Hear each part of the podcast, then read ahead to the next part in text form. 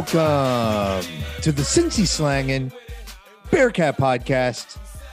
I'm Coomer, joined as always by Hummer. Hummer, what's up, buddy? It is official.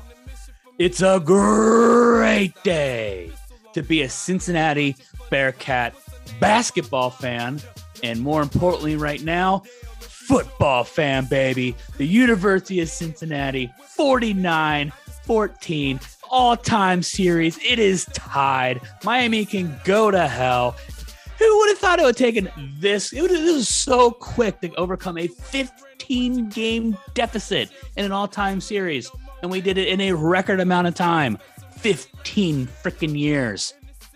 Suck it, Miami. You can take that Ivy, Midwest Ivy bullcrap and shove it right up Yager Stadium. Welcome back, sir. Welcome back, Cincinnati Bearcats football. Hummer, you nailed it. 15 years in the making, 15 consecutive victories, and the series is officially tied. Months ago, we had Joe Barnett on the podcast, and one of the first things he said, I think, about the schedule was when to cut bait on this matchup because let's face it, we are overdue to end this relationship with Miami of Ohio. It's supposed to be a rivalry.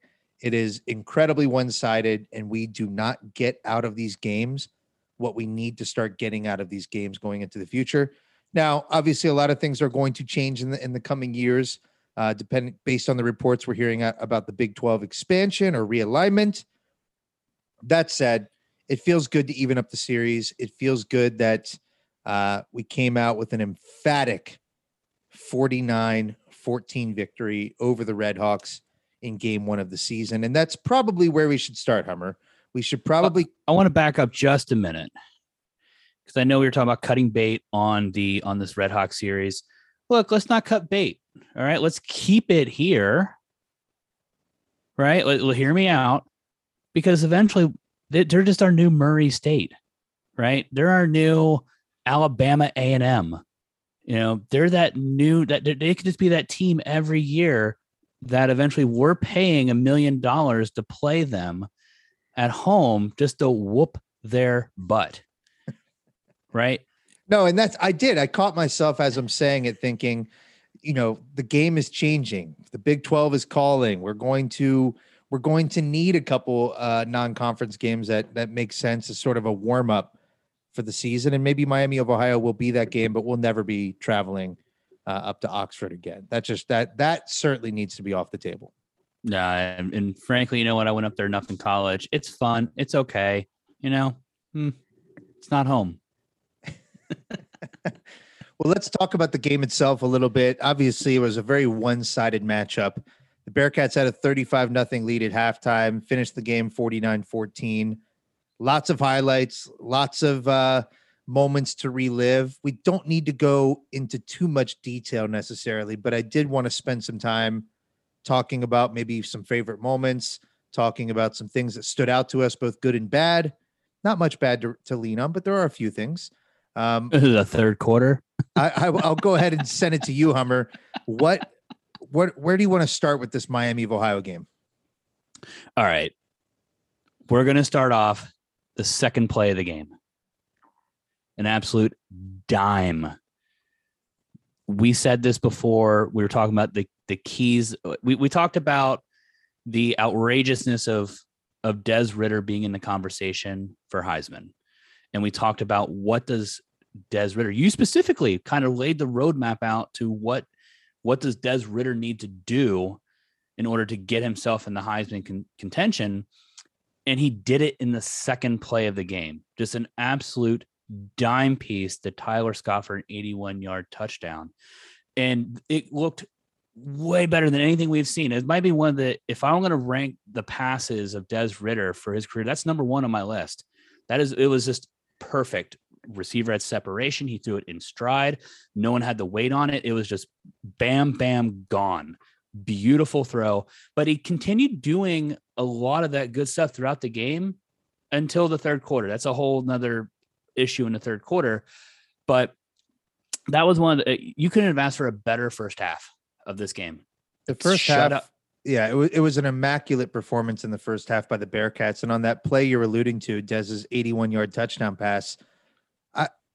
I was writing down some thoughts on the game, and that moment specifically really stood out to me on a number of different levels.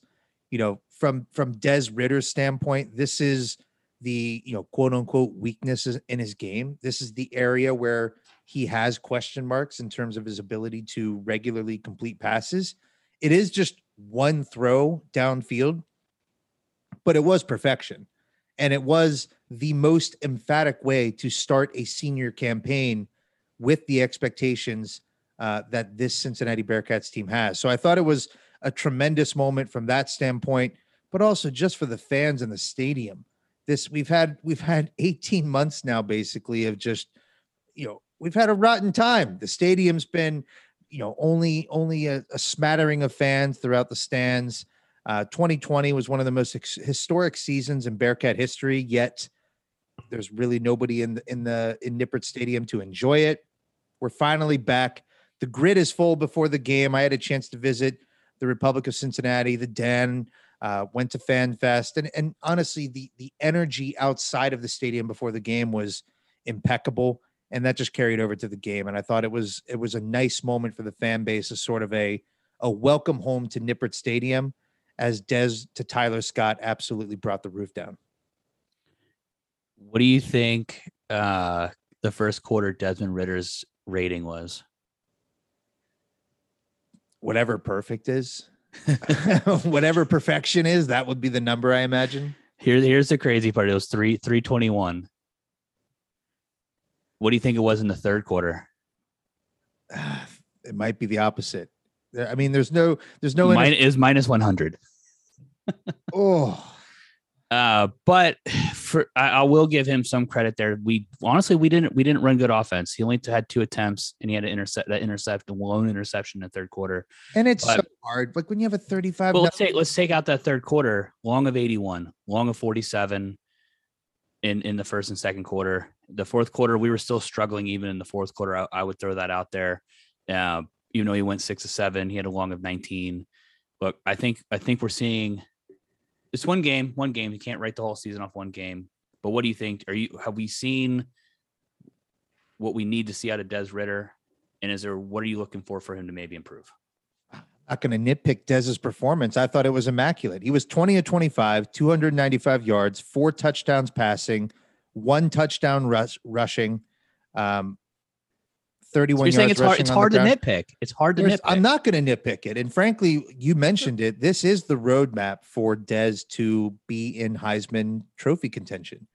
To it needs to be here- hard to nitpick his performance.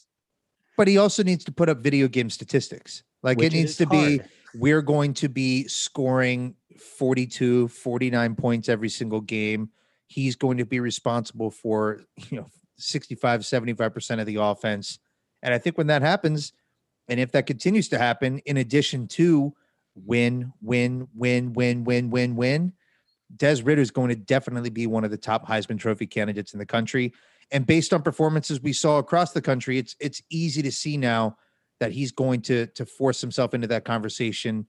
Um, you know, pres- prestige programs be damned.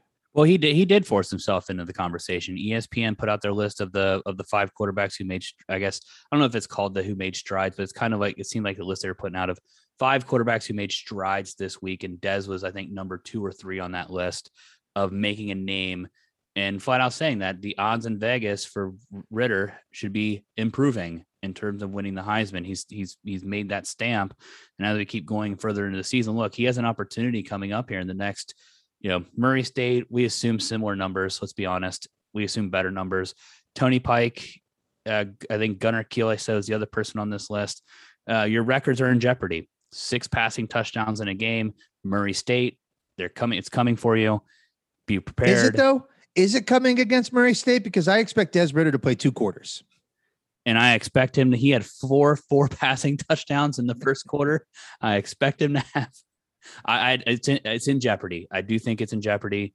Uh, be ready, but more importantly, we're going to come against two opponents too that he gets to have an opportunity to put up some numbers against. And if he does, it's going to be serious, serious discussions about it early on in the season. which is what we need in order for that to come to come to fruition. Well, this goes hand in hand with the point you made last season. You are a huge advocate for the the style points. You're a huge advocate for the narrative, especially when it comes to uh, being a legitimate, being in legitimate consideration for the college football playoff. So I, I have to think you're salivating over the fact that Des Ridder could be a legitimate Heisman Trophy candidate in terms of what that would do for our ability to actually make the college football playoff. Absolutely. When you're talking about the narrative, like even if you go through Desmond stats this week, you could take that one interception. Anybody watching college football, anybody who's voting for the Heisman, to take that interception. They're going to throw it off the board because that hit the receiver in the chest, in the hands, and he he popped it up into the air and for the pick six. Not not Dez's fault in any way. No, that, that was Evan Prater who who threw that interception. Des threw a legitimate interception at the start of the second half. Oh, that's right. Yep. So, I mean, at the end of the day, I, I do think it actually goes, it bodes well for us to have that type of narrative on our side, moving in our direction. Um, there are other things we need to probably touch on in this game, things that stood out to me. In the first half alone, Des was completing passes to to every receiver on the team except you know wide receiver one and wide receiver two and Alec Pierce and Michael Young Jr. Uh, two of the top three picks when it came to our beer mile bet. Those two guys went catchless in the first half, but everyone else seemed to get in on the action. Obviously, Tyler Scott with that 81 yard catch to start the game. Jadon Thompson finished with four catches. Whyle obviously got in the action. Um, Jerome Ford. I mean, er, I think the list of people who didn't get in the action is shorter. You're right. I should have started with the guys who didn't get a catch because everyone else was was getting in on the action in this game. And I actually think that's going to be a trend this season for the Bearcats. I think you're going to see the ball spread out game in, game out. I think it's going to be un it's going to be uncommon to see a guy with six or seven catches in a game. Not saying it won't happen. I'm just saying it's more likely to see seven or eight guys on the team get three to four receptions. One thing I am secretly excited about, which is probably not on too many people's radars because it only happened twice, uh, Jerome Ford was involved in the passing game, and he averaged 9.5 yards a catch. Had a long of 13, and it just kind of goes right in there with his rushing stats. It fits in right there that he could be used, you know, pretty versatilely there. I want to. I need to give you a little bit of grief, Hummer, because what you're alluding to is predicting that Jerome Ford would catch more touchdowns than anybody else on the team my friend, that that guarantee or that that prediction is is struggling. Not gonna happen. It's already sucking wind. I don't think it has a good shot at delivering. He's only uh, look. We're spreading the ball so far around. He's only behind one touchdown. true, true. But it, I, if you if you watch Josh Whyle on the field, um, it is quite evident that he is going to uh, flirt with with double digit touchdowns this season. Uh, I do think on the ground, Jerome Ford is actually going to be be flirting with that. Absolutely. I think Jerome Ford is one of the. He's going to be the touchdown leaders, I think. Yeah. I mean, Des Ridder was the star of the show, but Jerome Ford, what jumped out to me, he's obviously explosive. We know about the speed. His ability to punish defenders and and deliver yards after contact is is elite. He was unstoppable on the ground. He was running through contact, and once he gets through that first level, it's he's a threat to score a touchdown on on almost every touch. So huge, huge resource for the Bearcats, for lack of a better word, in the backfield uh, in Jerome Ford. I, one thing that did stand out, the turnover battle was did not go in the Bearcats' favor, and when you consider how good our defense is, they forced zero turnovers, and how reliable our offense typically is. We turned the ball over three times, two interceptions, one fumble on a punt return by Ryan Montgomery. That is a recipe. That's actually the exact opposite of what the recipe will be for success against the best teams that we play this season. So when we play in Indiana, when we play in Notre Dame, I imagine the recipe for winning those games on the road is actually going to be winning the turnover battle because of where our strengths lie. That's an interesting place where we actually came up short uh, against Miami, and I imagine it's something the coaching staff will certainly be um, emphasizing this week in practice. Yeah, a lot of I think what you're alluding to there is that third quarter. That third quarter was, for lack of better term, dog shit. It was garbage. Uh, there seemed to be like a lack of focus, a waning attention, like the oh, we're up so big, it doesn't matter anymore, and it just it was a it looked like it was mental mistakes being made, and those are the things that you're not going to be able to do once we start getting into you know the rest of this non-conference schedule. Once we get into conference play, once you once you have the lead, you got to keep putting your gas on their throat. You got to keep just shoving it down there and keep scoring. You can't go a third quarter. We go 21, 14, 0, and 14. Uh, you, you just can't have that. You have to keep playing your best ball all game. You're not going to be able to let it up because what we are going for this year is different than normal. This is perfection. That's what we're going for is perfection. And you can't have those big mental mistakes. The the fumble on the kick on the punt return, unacceptable. You can't have you can't have those types of mistakes you uh, get the interception, you know, like I said, from well, I didn't say this, I said it was incorrectly last time, but from Evan Prater, it hit him. Prater. Prater. You can't have that. That one's that one's acceptable. That one is acceptable because it hit the hands of the receiver. The receiver dropped the ball on that and put it in the air. That's not on the QB. But the other ones, you can't have those in the third quarter. All the mistakes we made, the offense was abysmal. We had two attempts at throwing the ball in the third quarter. You just can't have that. That's the stuff that's going to lose you games in the long run against tougher opponents. Right. Let me let me play devil's advocate here and kind of and, and or be the angel on the shoulder and reemphasize why I'm not panicking about anything I saw in that third quarter. This is the first game of the season. The Bearcats entered the third quarter leading 35 nothing and human nature does kick in at a certain point. It's not panic. It's not panic. You sound panicked. I'm not panicked. I'm not panicked. Uh, it's not panicked. It's it's calling it calling a spade a spade. They were losing focus because they were up big. And you're right. You're right. Like the, the the lesson learned from this game will be there needs to be a higher level of consistency through all four quarters of the game. I don't think that they went into the third quarter thinking. Actually, we know exactly what they were thinking. Des Ridder mentioned it after the game that the game plan was I'm going to go out there for one drive. We're going to run it down the field score a touchdown. I'm going to get come out. Evan Prater is going to take out, take over for the rest of the game, and all will be well in Bearcat land. Unfortunately, they went three and out. They did not score on either. I think of Des Des's first two drives of the third quarter. I might have that count wrong, but um, that's they didn't score on any drive of Des Ridder in the third quarter. Well, there you go. All in all, though, very strong performance. I do not believe that Ahmad Gardner was targeted once in this game. He wasn't. I, and he I, wasn't, I, not once. That's going to be the trend. I do see that they they really were going after and attempting to attack Coby Bryant. They got the best of him early on in the game. However, you do that enough times, Coby Bryant's going to intercept you. He's going to pick the ball off. He's going to get his hand hand on some balls. He's extremely good at playing the ball his ball skills are, are immaculate, and I expect that he'll clean that up long term. Ahmad Gardner is just such a luxury to have defensively, though, because you're not going to see teams try and attack where he is on the field based on how absolutely elite he is. This is a round one NFL draft prospect. So we're talking about the defense. We talked about our last uh, episode with the offensive line. And I want to get to a stat stat here. I know Miami doesn't seem like they were this uh, stalwart or someone that we should have been worried about in any way, shape, or form. Uh, but they they were a very experienced team. I think they had 13 or 14 returning players from the MAC championship in 2019. They I didn't know that. Do you know this? They claimed a MAC championship in 2020, having played three games.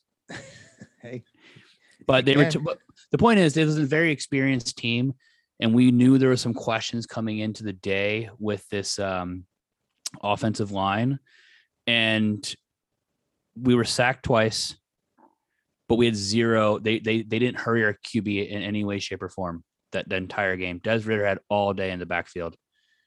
The I offensive line looked looked, in my opinion, pretty good from a from an actual playing standpoint, not necessarily from a penalties standpoint. Yeah, the penalties, there were some sloppy penalties, both from just a, a motion standpoint, but also, um, yeah, I mean, there, were there were some infractions that you would try and clean up. They were giving reps to both Tunstall and Williams. We saw the fact that Renfro went out, out of the game in the first half, uh, limping to the locker room. It sounds like that was mostly precautionary. and it does it does make me feel good that they have a game against Murray State coming up where they can be extremely cautious, making sure that he's fully healthy. I think that's a big a big piece for the Bearcats on the offensive line, and we talked about that with Joe. So yeah, no no major concerns about that performance. I don't I don't think I came away thinking they absolutely dominated the game. I mean, there were Des was rushed at times. There were a couple sacks. It, it, it's not a pristine performance, but there's something to work with there. I'm looking at the stats here. QB hurries. uh, I'm seeing zero. I'm seeing zero on the official on the official box score there. All right, I'm going to take that as a, as a victory. Uh, tackles for losses five. Okay, that's that's a little that's a little not good, but that happens. And two sacks. Okay, I can live with getting sacked twice. Um, Well, it just it's interesting. Like I actually expected you expect against Miami of Ohio that the offensive line is that's going to be a game where they actually have a chance of dominating. I'd they they did a good job, right? Des Ridder completed 20 of 25 passes. Uh, we ran the ball down their throats. So yeah, overall that was a strong performance from our offensive line in game 1. It's a tough measuring stick. I don't really know what to do with that information. Uh, we felt comfortable enough that we're going to have an offensive line rotation in that game, right? Like that the coaching staff felt good enough going into that game that we don't necessarily have to pick a a quote unquote starter. We don't have to pick a main guy for our left tackle position. We can go back and forth uh, to kind of see what we got. I actually expected our defensive line to have a more substantial impact on the game. I do believe, you know, I'm no football, you know, X's and O's expert by any means. Miami did seem to build their game plan around eliminating Myjai Sanders from the game um, protecting their quarterback, not having him do you know drop back after drop back after drop back. Again, the second half was a lot stronger actually defensively. I thought I thought the defensive line really started to um, have their way with Miami in that second half, especially. But all in all, we're going to be a, we're we're a fantastic team. Like I think I text you early in that game and said, "This is just a great team. It's we are a legitimately great college football team." anytime we're we're remotely criticizing this, this is all picking on the nits. Like these are picking the nits because of the expectation of going undefeated and, and kind of seeing how we stack up against the best. I'm not picking the nits here. I think the offensive line looked fine today. I thought the defense looked fantastic. Uh, like I said, seven of those points. Granted, I know our uh, our rel- our in-house bookie was rather excited to see Miami score to take the over uh, to save uh, massive amounts of parlays and get him some units this weekend. Sam is sick. Um, He's a sick man. He's a sick man, but I do got to say that also put me up uh, uh, one and a half units on, well, at least you for sure, because I didn't realize you didn't even actually technically engage in a bet this week. I guess never- I did not engage in a bet. I need to make into some season long ones? Now that I know Sam's going to be tracking this and and holding us accountable season long, I'll make sure I'm more definitive in in making my claim for that for next week. But um, so you would have you would have made some money had you parlayed the over and obviously the spread here. No, like I got no complaints. I think it was great. I thought they they thought they played well. The only thing I was legitimately upset was was the the actual score from Miami because I did predict a scoreless game from Miami, and uh, they didn't just score; they scored twice. Those anytime you're down 35 nothing at halftime the second half is always going to get weird you're always going to usually give up 7 to 10 points in this case 14 hummer i think that's about enough on the game look it was a 49-14 blowout we're going into a matchup against murray state that we're just not going to preview because it's going to be another tune-up matchup for the bearcats Oh, whoa, whoa, whoa! We are going to preview. We're going to preview with Sam Elliott, so we know how to bet it. true we are going to preview it in the context of how will you be uh how will you be managing your money for these matchups How will you be making money to be able to donate some of your winnings to the UCATs, to be buying yourself some season tickets to help us get those numbers up? That way, after we do get into the Big 12, and inevitably in five years, that conference gets picked apart, the University of Cincinnati lands in the ACC. We're thinking that far ahead over here on the Cincy Slangin' podcast. Uh, so, yeah, go and spend some of those winnings. Donate, donate, donate. Absolutely. That's a that's a good plug for you, Cat Summer. One thing we need to transition this conversation to the other big news of the week. Obviously, anytime you you start your season, you've got to lead to the it? game. Did I It's- allude to it? The the Miami game is actually not the biggest news for the Cincinnati Bearcats football team or athletic department as a whole. This past week, it became much more likely that the University of Cincinnati Bearcats will be joining the Big 12, most likely in the 2023 season, um, if all goes according to initial reports.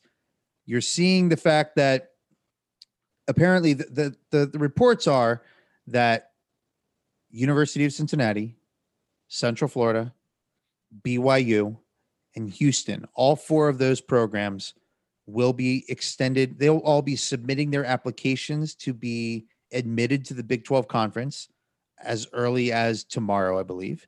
Uh, and tomorrow being Monday of this week. And then later in the week, they are expected to already have the votes necessary to be extended a formal invitation to join the conference, at which point all of them are expected to accept. Hummer, this is a big deal. This is a big deal. And while I am excited about this deal, I'm ecstatic, elated, it feels a lot like us getting invited to the Big East after Ooh. the departure of Miami and who was the other school? Was it was it Virginia Tech? Can you be excited if that's the comparison you're making? No, no, you got to help me out here. Who else was invited to the to the ACC from the Big Big East that, that we basically replaced? Um, and so we Miami were Miami. Was it just Miami? and Virginia Tech. Was it Virginia? That's what I'm saying. Was Virginia? I, I'm not the I'm not incredibly well versed. I'm not. The, I, I'm not the I did on this not one. follow the the business side of things as closely back then, and and frankly, it was traumatic, and I I've mostly blocked it out of my memory at this point. Well, regardless, it feels like that in a sense that this is, in my mind, it is great for us no matter what. It's a win-win, but it does feel for the Big 12 maybe it's a stopgap because they're stopping at 12 teams and they're not just doing the full Monty and getting ahead of the head of the beast and saying, "Hey, let's pick out the best of the of the teams that are left and let's make a strong conference and let's build for the future." But that being said, the money, no matter what, is going to be more than what we're getting in our current situation in the current conference. So our goal is to build with what we what we're about to get and build this monster even bigger, faster, stronger to the point that when it does come time when the it goes to four super conferences, Cincinnati is a very very attractive option for the ACC long shot Big 10. I know I'm looking like five. I'm look. I know it's like six years in advance, but that in my mind, that is the truth. I think that's what that's what this is about. You got to get the money when you can get it. You got to get it. And at the end of the day, this is better situation than being where we're at today in the American Athletic Conference. You ended up landing on the right landing spot. You end you got there. You got to where you needed to get, which is that this is something very much worth celebrating, very much worth being excited about. When I when I look over the results from the from college football week one, I guess Ugh. it's it's technically Gross. week two. I see that Central Florida pulled off a comeback victory over Boise State. But then I see that South Florida lost to North Carolina State 45 nothing.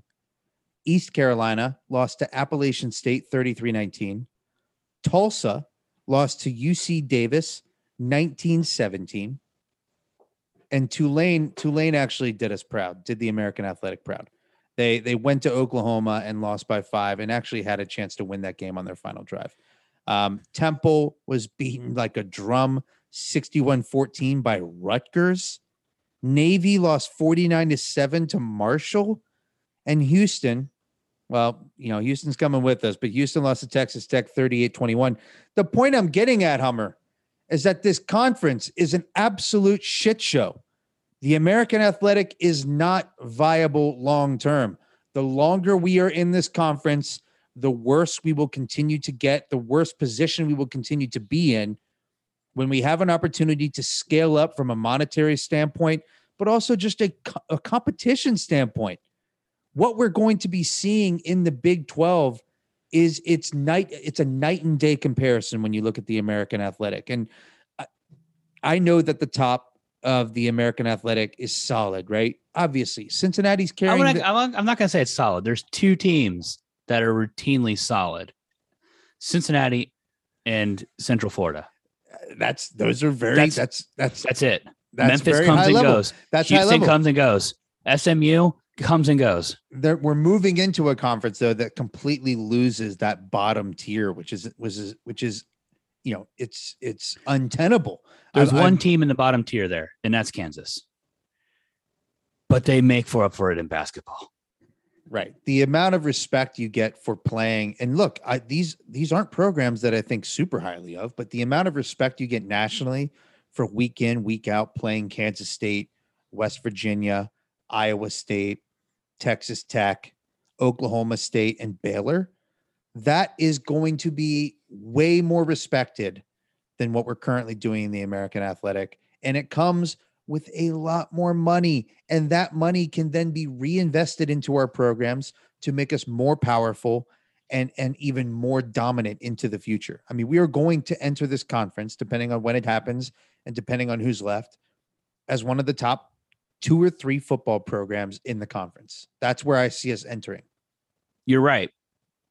When you look at the teams that that are in the remaining Big 12, these are teams that when you put them on your non-conference schedule, some of them you get excited about.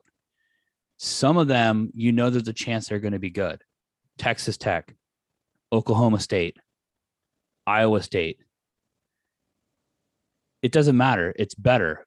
The the bottom barrel of that is much smaller, but they all have brand identities behind them. That is just it's a bet. It's going to be a solid conference overall. But I said this. Uh, I don't remember when this was. This was probably a year and a half ago, year, two years ago when we first started this podcast, talking about the blue bloods of college basketball. When you're going through and you're talking about the UCLA, you're talking about Kentucky, you're talking about Kansas. There's another name that should be discussed when it comes to blue bloods of basketball, and that's the University of Cincinnati. We're about to be in a conference where we're going to be playing twice a year Kansas in freaking basketball. Guys, like this is in my mind, this is almost a better conference for basketball than when we were in the Big East. That's how important this is for the basketball program that we're about to be here, especially because we hired what we think is going to be a winner. He's right now, I don't know if anybody saw this, but he is preseason projected to be conference coach of the year, Wes Miller, As he should be. as he should be. As that- he should is be. as that as this comes to fruition though that's massive being in this type of basketball conference already because it's where the best of the best already play that's going to be great for retaining coaches it's going to be re- great because we're getting paid more money to pay these coaches and on top of that retaining luke fickell we all know that's the one the next that's the, actually the biggest key i love basketball that's my number one love and passion as a uc fan but football is, as we've learned, what drives the conversation. There's a reason why Kansas is not getting picked up by the Big Ten right now. It's because they suck at football and they don't have they don't have the fan base, the rabid fan base that rallies around their football team. So that's why I- they're I- that's why they're stuck where they're at. It's a great point. It's one of the biggest takeaways from from this realignment um, situation with the Big Twelve and and who they're extending invites to. Basketball simply just doesn't matter in these realignment conversations. I and and maybe there's a scale and maybe there's gray there, and and there could be situations where it's at least factored in and considered. And I I know the Big Twelve does care about their basketball conference. They I'm sure appreciate the fact that Cincinnati, Houston, um, those two schools in particular enter with a lot of history in that sport. BYU is already they're a very solid program, and then Central Florida, you- you're taking them on because of their Olympic sports and, and and their football program, but also their financial position. I mean, this is a school that is well positioned to make serious investments into their facilities going forward into the future. Um, but at the end of the day, what is moving the needle on these conversations and what is allowing Cincinnati to be in a shoe in for the Big 12 once they extend an offer to four teams. What allows us to be in that position, first and foremost, is what Luke Fickell has done with this football program in making us a top 10 team in the country. So, with that, I want to just what it's not just what he did though. But I want to I want to give credit to the actual question because I want to get into the discussion and maybe nitpicking that a little bit. Austin on Twitter uh, at Austin Lueder. Hope I'm saying that correctly. Uh, L U E D E R. Follow him on Twitter if you want to check him out. He said, "Okay, since he's slanging, question for you on the next podcast." Cincinnati to the Big 12 is becoming more and more realistic by the day.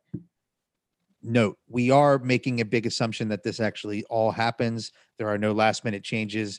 God forbid if that happens, I'm going to feel absolutely horrific about this podcast. But nonetheless, I'm not gonna I'm not gonna feel horrific because we're talking in still hypotheticals. It's okay. It's Okay. our out. We're giving ourselves the out. I don't think we need it, but it's there.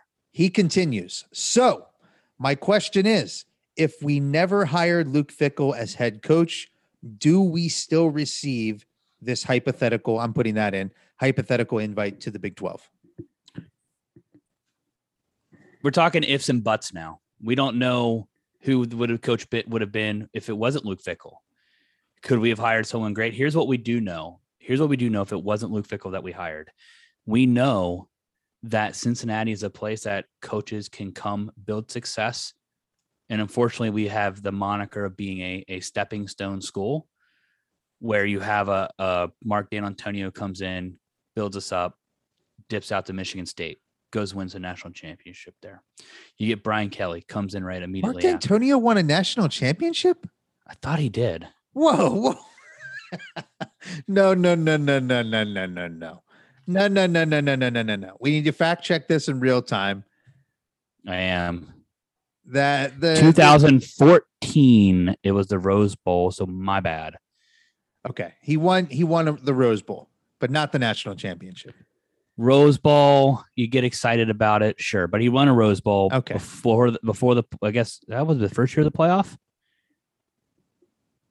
Just continue with your thought. Mark Dantonio did not win a national championship at Michigan State. That is not a national championship football program. That that did not happen in this millennium.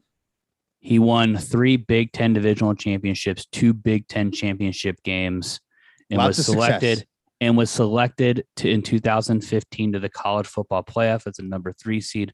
Lost to Alabama in the Cotton Bowl. He led the Spartans to a victory in the 2014 Rose Bowl. That's enough. Whatever. We don't need any more. There was no national championship. It doesn't matter.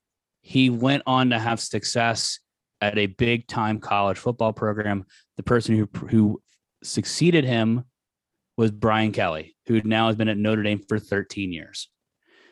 Butch and who, Jones, and who has also received the honor of getting his ass kicked in the college football playoff by Alabama. multiple times. and then you have Butch Jones, though. Butch Jones came here, saw some success, nothing onto the level of Brian Kelly, and he kind of sputtered around around. But the key is he had success here. Then you had frickin' Tommy Tuberville. That guy couldn't find success if it hit him in the frickin' face. Sorry, I Or know. Actually, he Maybe, can. maybe he did. Maybe he did. He seems to be. He seems to fail upwards pretty well. I think he, He actually. he it depends on your definition of success. Yeah, he, he's the only person who trips trips over the first step and lands on the 13th step. Um, but then you have then you have Luke Fickell who comes in and he he does it. He builds success. My point is, you can build success at University of Cincinnati. You don't know what we would have hired if it wouldn't have been Luke Fickell. They may have been someone of success too. What do we do know though is is that Luke Fickell was the right guy. He is the guy who's building this into something successful. And us getting into this bigger conference with more resources, more money, is potentially a way to retain him longer because we're right at that point. If you look at all those coaches that we've mentioned, minus Tommy Tuberville, from a success standpoint, they've left after three, four seasons. And we're right at that mark with Luke Fickell. If we can keep retaining him and we keep him for three, four more years, and I'm and, I- I'm not trying to say he's like obviously gone. We we've seen him stay before with with Michigan State, but that's what I think that's the critical period. We need to see us get in this conference. We need to see the revenue, and we need to be able to retain Luke Fickell for three, four more years. We need to drop a bag for Fick. I Drop it back for. Fick until we get to the ACC. I'm not actually hearing an answer to the question though, because what Austin is asking is if we didn't, let's live in that hypothetical world where Luke Fickell was not the choice. Tommy Tuberville bottoms out the program. We're in terrible shape. Our recruiting is is in shambles. The, we're, we're depleted from a talent standpoint on the roster. They don't go with Luke Fickell. I don't have a name to fill in that blank for you. But I will say this I don't think there's precedent for what Luke Fickell has done here at Cincinnati in terms of what he's done to elevate the talent level, the culture, the buy in from the fan base, where we've got sellouts galore coming this season. First game of the year against Miami sells out. I think the closest thing to it is most obviously Brian Kelly. Brian Kelly did have wild success while at Cincinnati. Mark Dantonio, you know, not the same thing. He he was a very good coach here, had a lot of success, but it was much it was clearly a stepping stone. He didn't actually take Cincinnati to the type of pinnacle that Brian Kelly did, and now that now you see Luke Fickell doing. Um, so when when I consider the talent level, when I consider consider the national recognition, when I consider um, the culture building that Luke Fickell has done here to to put us on this national top ten scene, I I think the answer is clearly no. Without hiring Luke Fickell, and which is by the way the saving grace for Mike Bohn's legacy at Cincinnati. Otherwise, the abject disaster had he not fallen into the Luke Fickell hire. But by doing so, Luke Fickell is one of the driving forces behind our ability to be in a position today, which other schools are not, like USF, they're not in this position. Memphis, they're not in this position. Luke Fickell has put us in position today to be one of the best four options for the Big 12 conference, which is going to go a long way toward putting Cincinnati in, in a good spot long term or a better spot long term to be relevant in college football. I think the thing you're missing with Dantonio, though is that we were also still in was a very very very weak football conference in Conference USA before we transitioned into the Big East.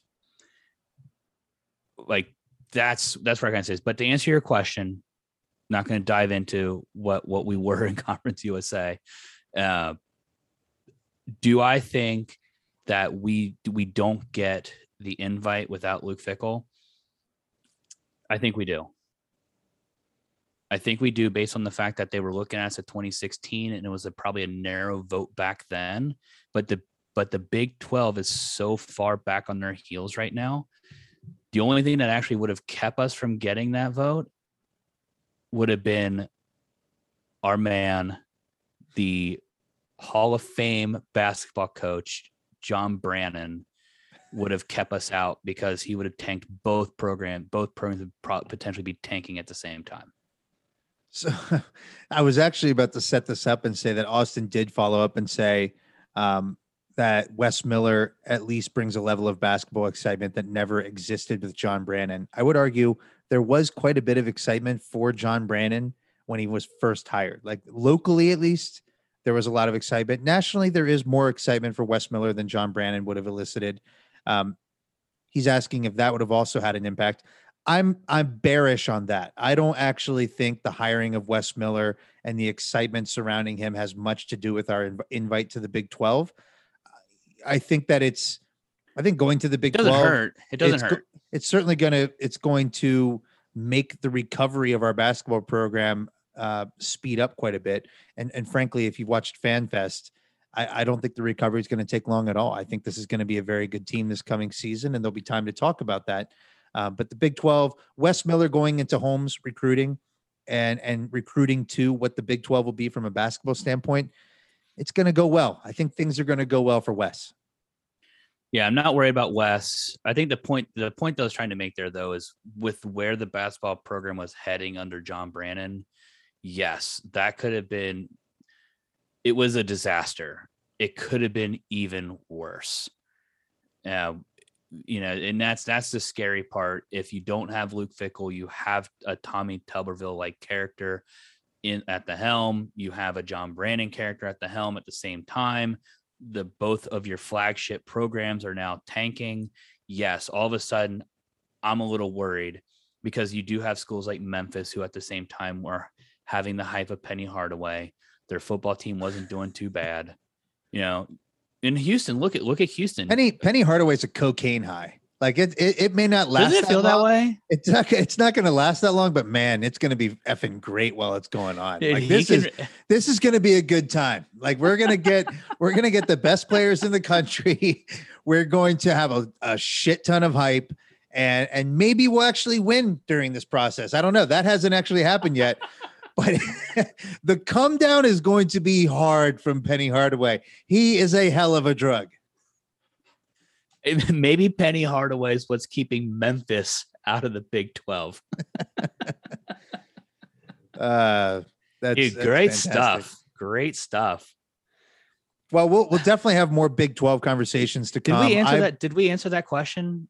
We did. I I think the the clear answer to me, based on what we know at this point, based on everything Luke has accomplished, for me, the answer is no. We don't get the invite. Are you saying the opposite? Are you saying yes? You still think we get the invite? I still think we get the invite. Re- Here's the reasons why. We have a big alumni base. We have a brand.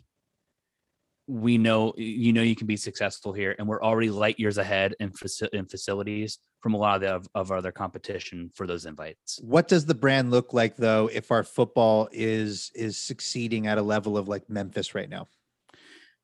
We still we still put thirty thousand fans in a stadium. We still get good Do TV we? ratings. Do we still put thirty thousand fans in the stadium if our football team is Murray- winning not at against- Memphis's level? Not against Murray State. Okay, because that's what that's what I think you have to consider. Like, I don't think that the attendance looks the same without Luke Fickell.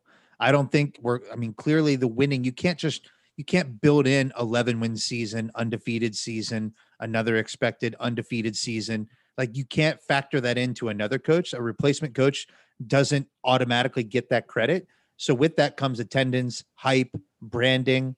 All of those things might be at a much lower level without Luke Fickell. Uh, I'm looking at the 15. First game, UConn sellout 40,000. Miami, Florida sellout. Texas, uh, Alabama, A&M 39,000. Temple 38. Tulane 35. Central Florida 30. The What does 2016 look like? What does 2016 look like? I, I can't find these. This stuff doesn't just pop But that matters. Like, Like, that's the year when things completely fall off the rails with Tuberville. He ends up getting fired. He's he's yelling at students to go get a job. I mean, things got ugly there. And that's where that's the crucial moment in Bearcats history where I mean Luke Fickell comes in, he goes four and eight his first year. Things don't look that great, but then it trends upward, and I think they get 11 wins that following season. So his fast turnaround, his culture building from the get go, to me, it made the difference. I'm willing to give him a lot of credit for for what's happening right now and and the fact that we're heading to the Big 12. I'm also ready to give John Cunningham a hell of a lot of credit. John Cunningham is out here is out here dominating. Are we going to offer? I think I need to offer him a public apology. Do you? Uh, Do you owe him an apology for what? I think I do. I think we called for like you know maybe his removal at one point. We oh, we did not. We did not call for a removal. not not like John that, but like it, it was like in a facetious way. But I also joked that bringing in Tressel's nephew was a way to entice Tressel himself to come be the athletic director of Cincinnati. So I do apologize to John Cunningham because we also skewered him over the lack of content, marketing, and they seem to have turned this whole ship around. The Let It Fly series was exactly stuff that we were craving for. Twitter seems to be there. Here's what we do need to see this year, though. We didn't see this last year. When Des Ridder is making the case, making that final push for Heisman, the Heisman Trophy winner representing the University of Cincinnati, we need to see John Cunningham out there doing his thing, I don't think that we being a owe- part of the push. I don't think we owe John Cunningham an apology for wanting a more public facing AD during a year when the Bearcats are getting completely shafted and yet they're undefeated, right? What, like do I we, think what do we owe him? I feel like we owe him something. Maybe like uh, I don't know. thank we you. don't we owe him a we thank don't know you. anything. I We owe him a I thank you for, for, for stepping up. Well, I was thanking him profusely back in back in March and April of this year of 2021 when he had the gonads to to get John Brannen up out of the paint and replace him with Wes Miller. To me, that is is, is still and you know the Big 12 is gonna is gonna fight for this. Uh, to me personally, his biggest accomplishment to date is still saving Cincinnati Bearcats basketball by firing John Brannen as coach. That was a critical moment that is going to be on his resume from here on out. Big 12 will, will probably pass it in many people's minds. But for me personally, and how much sentimental value that program has, uh, that is the pinnacle of John Cunningham's tenure so far, and he's been he's been outstanding so far as the AD. So shouts to you, John Cunningham. And on that note, the Big 12, I'm not giving, I'm never going to give him credit for getting us into the Big 12. I'm not going to give any AD in the past credit for getting us into the Big 12. We're getting into the Big 12 because the Big 12 is frankly desperate or they're going to Oh, fall apart. I like that. I like that. So, and I and I, I'm not, I I'm didn't- giving that as an accomplishment on his resume, leading the University of Cincinnati, but no, that's happening because of circumstances. The goal is making sure that we survive whatever is after. If the Big 12 exists into the future, great. We need to be a part of it. If if there's something after it, we need to be a part of that. Yeah, that's a great point, Hummer, because I actually think it's worth focusing on the positives for the Big 12. I think we are, frankly, in a more desperate position where it's important to get the hell out of the American. That said, you did make the point about wishing the Big 12 would just straight up go to 16 teams right now as an aggressive move to counter what these other conferences certainly will be doing in the future. We've already seen that the Pac 12, the Big 10, and the ACC, they've got their quote unquote alliance going on all none of that's actually written none of that is set in stone all of it's going to change in the coming years. The big 12 needs to be more proactive. Bob bowlesby is not someone that i feel confident in leading a conference In leading and- our conference. no like can we i would like to see him get replaced. Like there are things to nitpick about this move. It's the right move. It's a move worth getting excited about but we are still on tenuous footing given what everything else that's happening in college football. Hear me out. Hear me and hear me well. We get the invite the day the vote is official. I'm officially calling for Bob Bowlesby to be fired, and we need to bring in the guy that they hired from the XFL, the XAD of West Virginia, to lead this conference into the digital age. oliver luck I'm all about it. I'm in it. And I'm sorry, Bob. You invited us to the party. Now we're kicking you out. All right. Get the hell out. You failed in 2016. Could you imagine the University of Cincinnati playing around with $20 million a year for the last four or five years? Holy shit. We would- true. we would freaking be crushing right now. We would we might be one of the most valuable franchises in the Big 12 right now. At this very moment in time, have you given a hundred million dollars of resources over the last five years? Bob Bowlesby can go to hell. As soon as this is all over, he needs to be fired or put out the pasture, forced to retire. reassigned sent sent into a different position where he's sort of buried in a closet uh on the on the first floor Now they're gonna hear they're gonna Stamping hear our podcast and they're gonna they're gonna hear our podcast and they're gonna they're gonna rescind the offer for calling for his firing. Don't do all that don't they're not listening to the Cincy Slangin podcast fortunately um, let's kind of leave the Big 12 talk there. We're definitely going to be revisiting it. I'm I know we'll have to official we'll have to drop an emergency pod when we We, got West Virginia. We got West Virginia right down the street again. Holy cow! Look at look at the map. Have you pulled up the map lately? I mean, I've seen it. Yeah. All right, you got Kansas and Kansas State, same state, right? And then you get uh Baylor, Houston, TCU. They're all like in that little quarter. And you've lived in Texas, so they're probably two day drives from one another anyway. Such a such a big state. Texas. Yeah. You think you're close to things in Texas. You're only close to Texas. But West Virginia, Cincinnati, holy cow, that's a close drive.